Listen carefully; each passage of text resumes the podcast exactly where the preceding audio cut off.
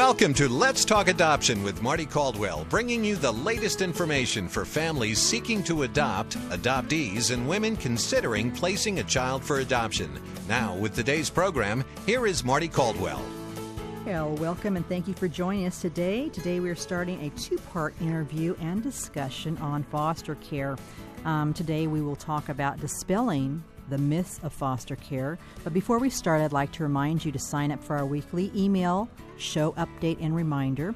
Visit our website at letstalkadoption.com and click on the free reminder button on the left hand side of the site. It's free and it's easy, and it helps you uh, keep in touch with us um, and let us know, uh, let you know what's happening on the show and what our topics are.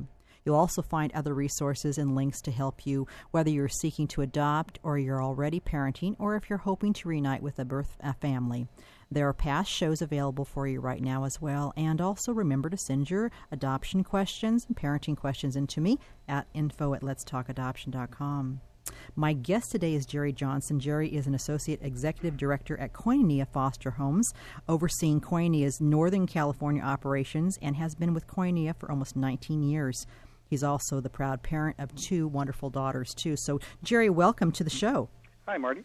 Well, thank you so much. And you know, we're going to be doing two programs here on foster care because it's our foster care um, series um, that we want to go ahead and educate um, many of our listeners on foster care across the nation. And uh, we have about 24 to 27 countries that also listen that are interested uh, with military families too. So I'm hoping this is going to help a lot of people. You know, we have a lot of questions that come in um, regarding foster care. Uh, some of them will say things like, uh, "Do you have to be um, an together or a perfect family uh, in order to be to do foster care?" Um, you know, what's your what's your response to that? Um, I haven't met a perfect family yet. right. I come from a very good family myself, and I haven't met a perfect family yet. Um, the June and Ward Cleavers don't only exist on TV. Right. Um, what we're after are people who just um, are very caring people who do basically are willing to do their best. Mm-hmm. And ju- Um, you just love a child.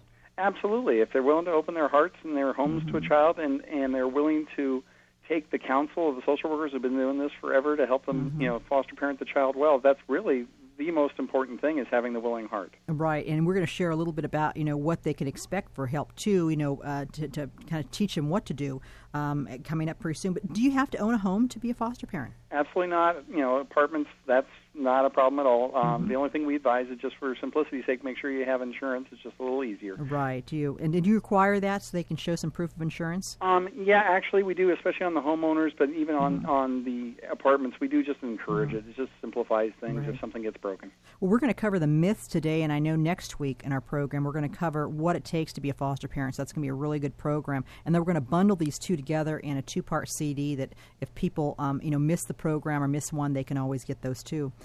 Does it cost a lot of money to become a foster parent? Um, uh, and continue to be a foster parent. I mean, I've been a licensed foster parent before, but you know, this is a question that comes in.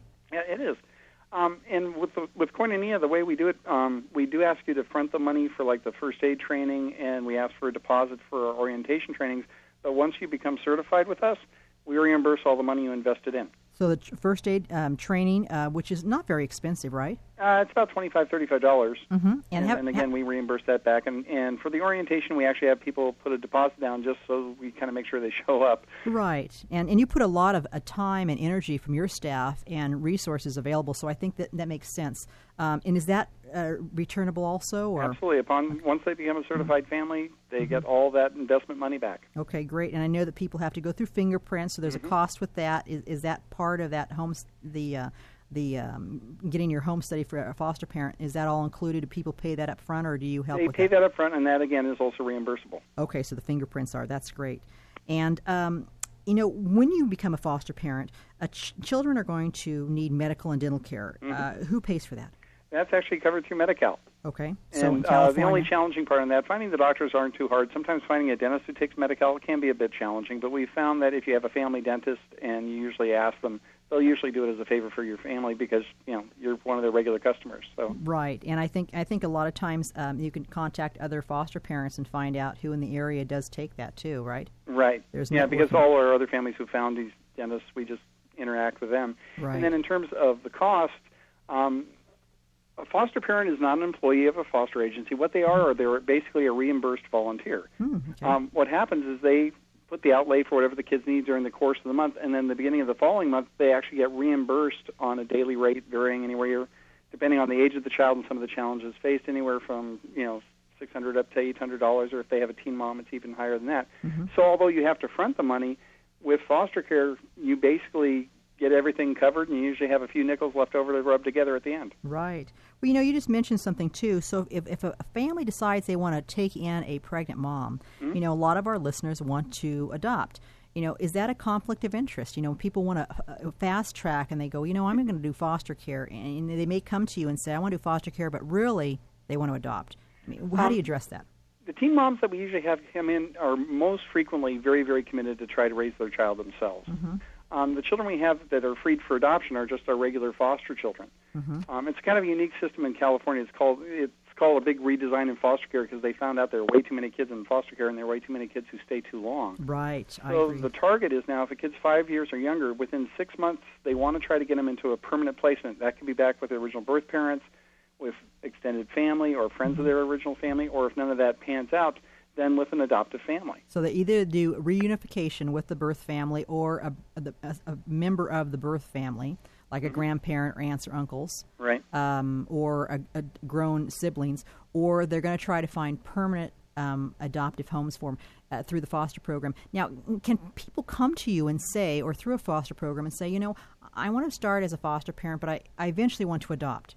Absolutely. In fact, Koinonia just got an adoptions license about two years ago because we had so many of our families adopting so many of our kids, you know, and we always had to have some outside agency help us with that. So we finally got it ourselves. So um, we're averaging about between, depending on the year, anywhere between 60 and 100 kids being adopted by our foster parents. That's great. And, you know, that's, um, I know we did talk about that because you don't do independent, but you do it through your program. So you're not doing independent home studies at this point. Not at this point, but we frankly expect to be there within a couple of years. That's great. And I think we need more people that are providing home, s- I mean, home study uh, services too.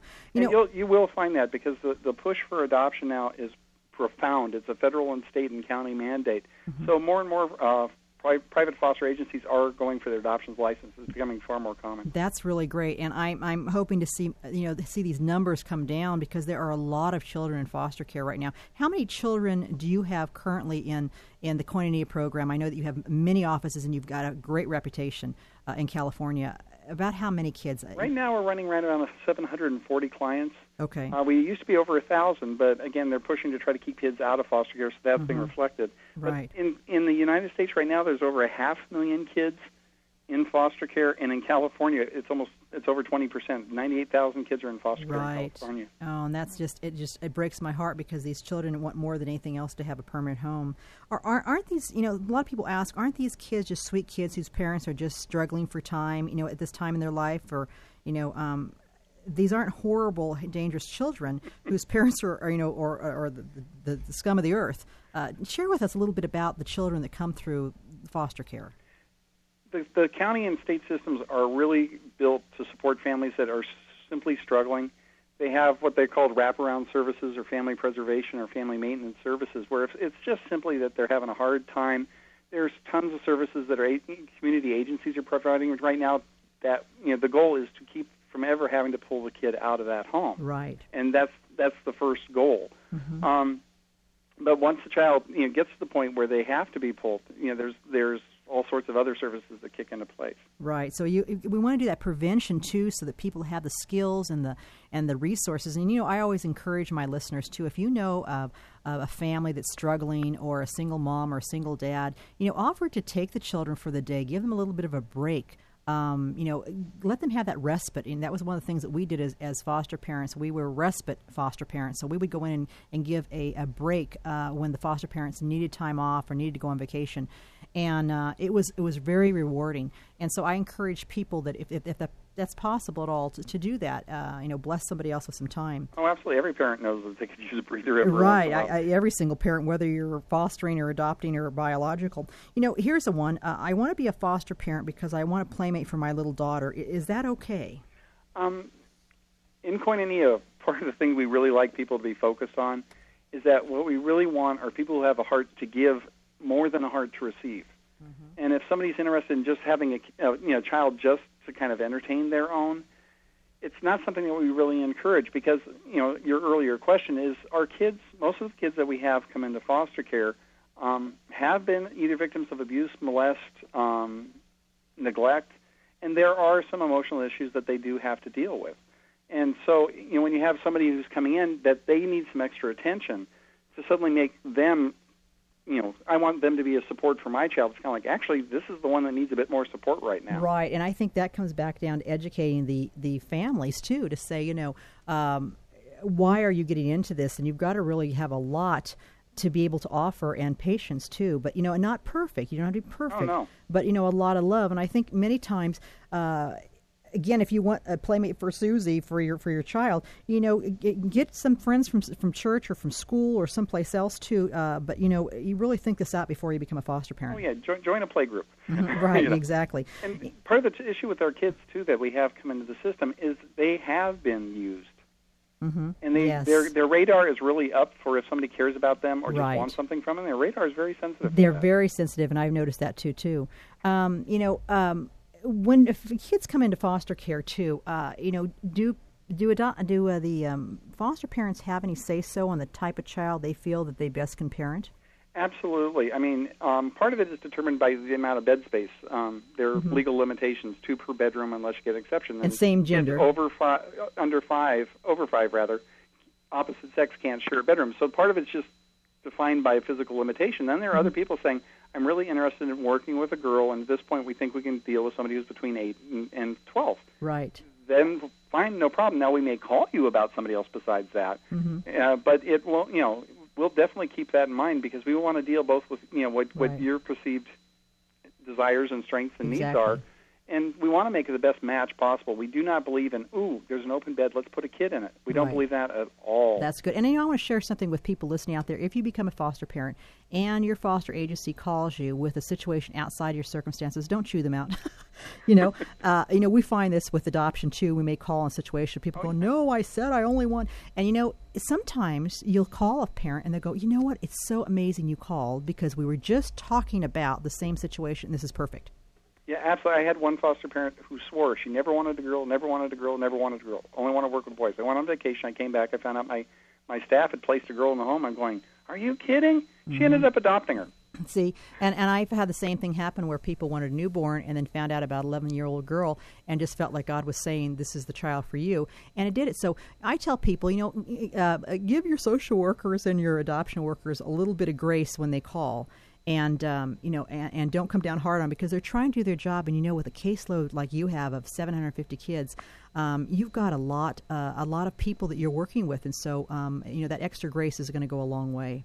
Plus, one thing I really want to stress is if you know if we're calling you on a kid outside the range you're interested in, you say no, it doesn't move you to the bottom of the list. Right, that's very important, Jerry, because uh, people do worry about that too. You know, next week we're going to cover uh, what steps need to be taken um, to become foster parents. But briefly, share with us today a little bit about um, you know the steps becoming licensed when people are interested. We're going to give your website out. In fact, I would like to give it out right now because um, even if you're not in California, you can learn a lot from your site.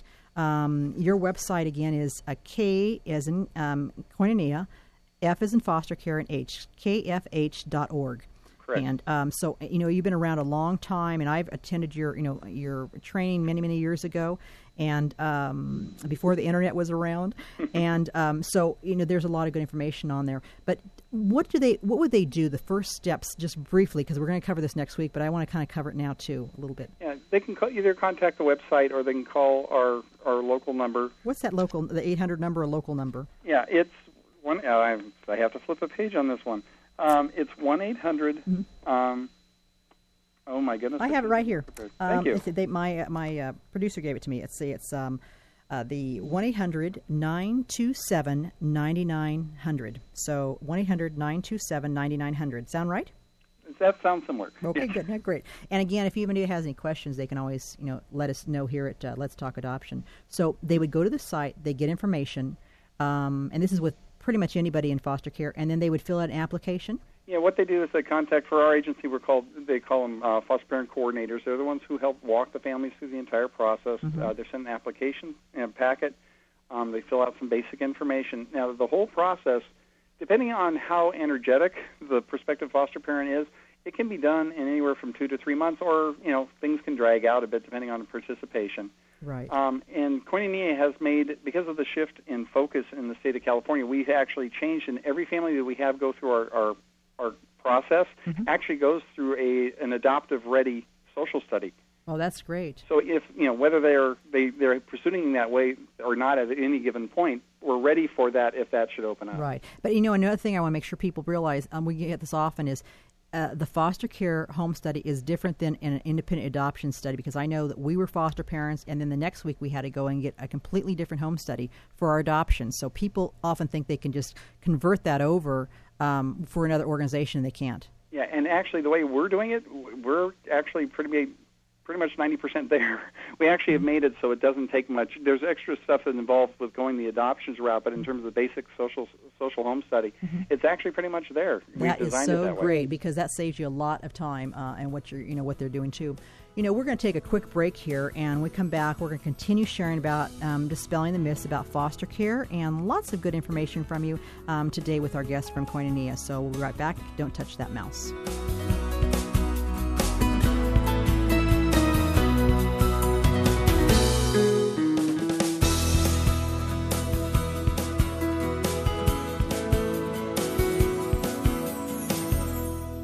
All children deserve a home, and Lifetime Adoption wants to help those children find a home. If you're starting to explore adoption, Lifetime can help you learn more and find the resources you need. Lifetime has been committed to supporting birth families and helping children for nearly 20 years. They offer guidance and encouragement during and after your pregnancy. At Lifetime, open adoption means you make the choices. Choose the adoptive family. Choose how much contact you want and choose how you want the adoption to happen. The choice is up to you. Lifetime is known for their caring and genuine concern for the birth mother's well being before and after adoption. They're able to provide adoption services to prospective adoptive families and birth parents from all over the nation. And Lifetime provides you with a 24 hour hotline for support and guidance. To find out more information, visit lifetimeadoption.com. Give the gift of your home to a deserving child. Call 800 923 6784.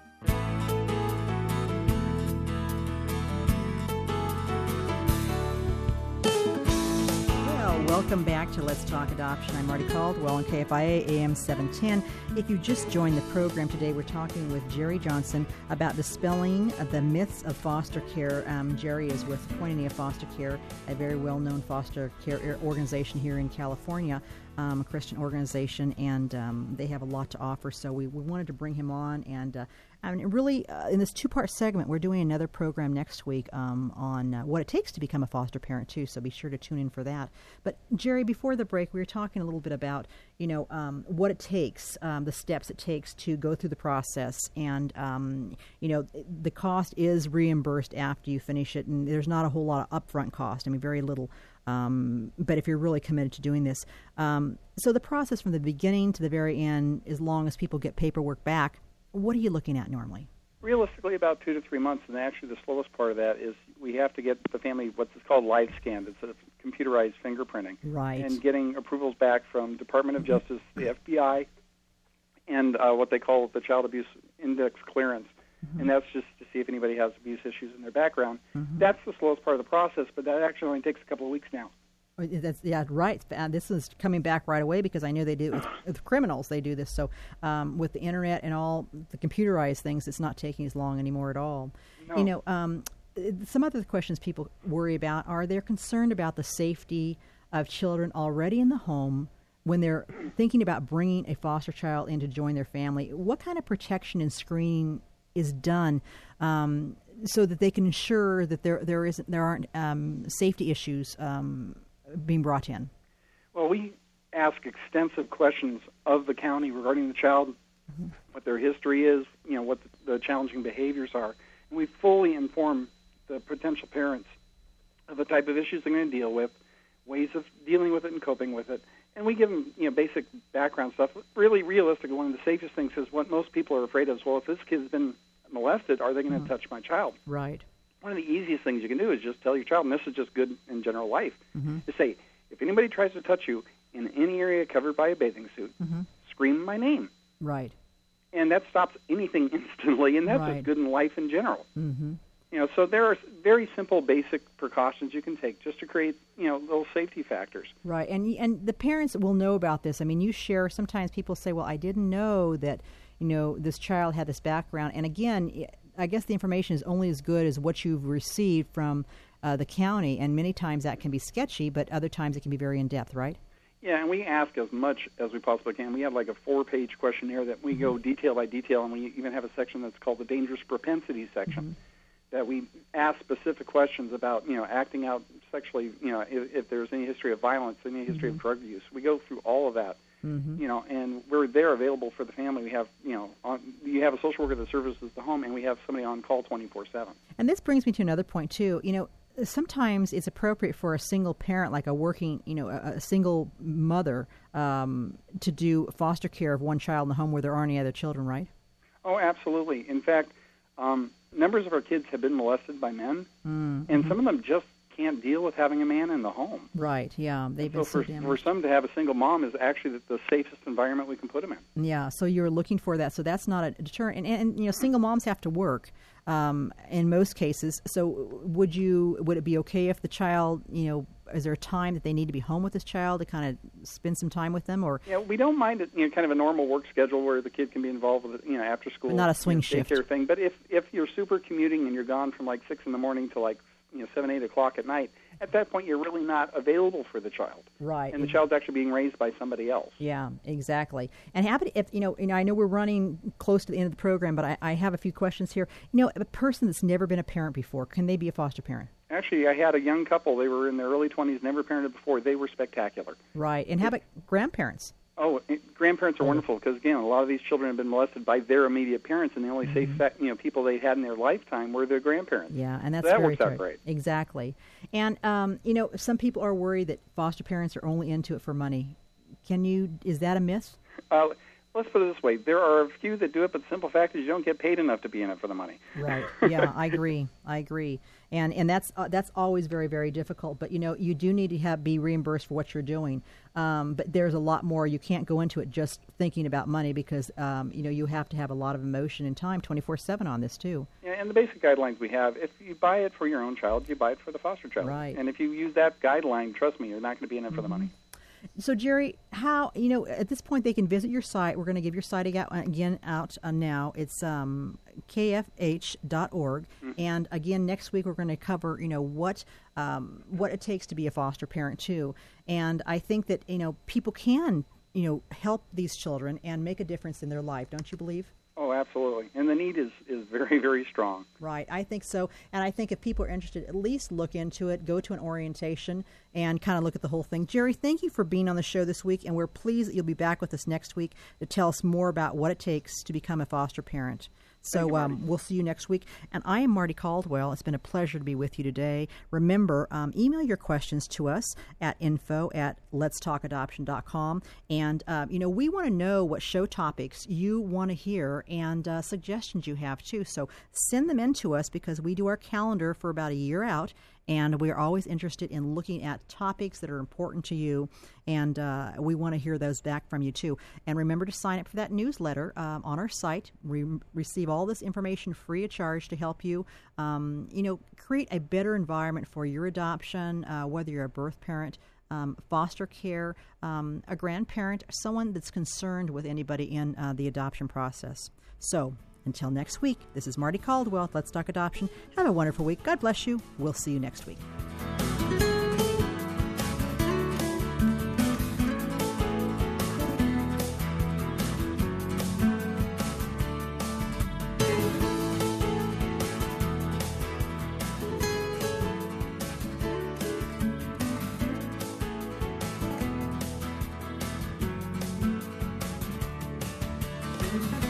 Thank you for joining us for Let's Talk Adoption with Mardie Caldwell. For more adoption information, visit lifetimeadoption.com or call 1 800 923 6784. That's 1 800 9 Adopt 4. And tune in again next week at the same time for Let's Talk Adoption with Mardie Caldwell.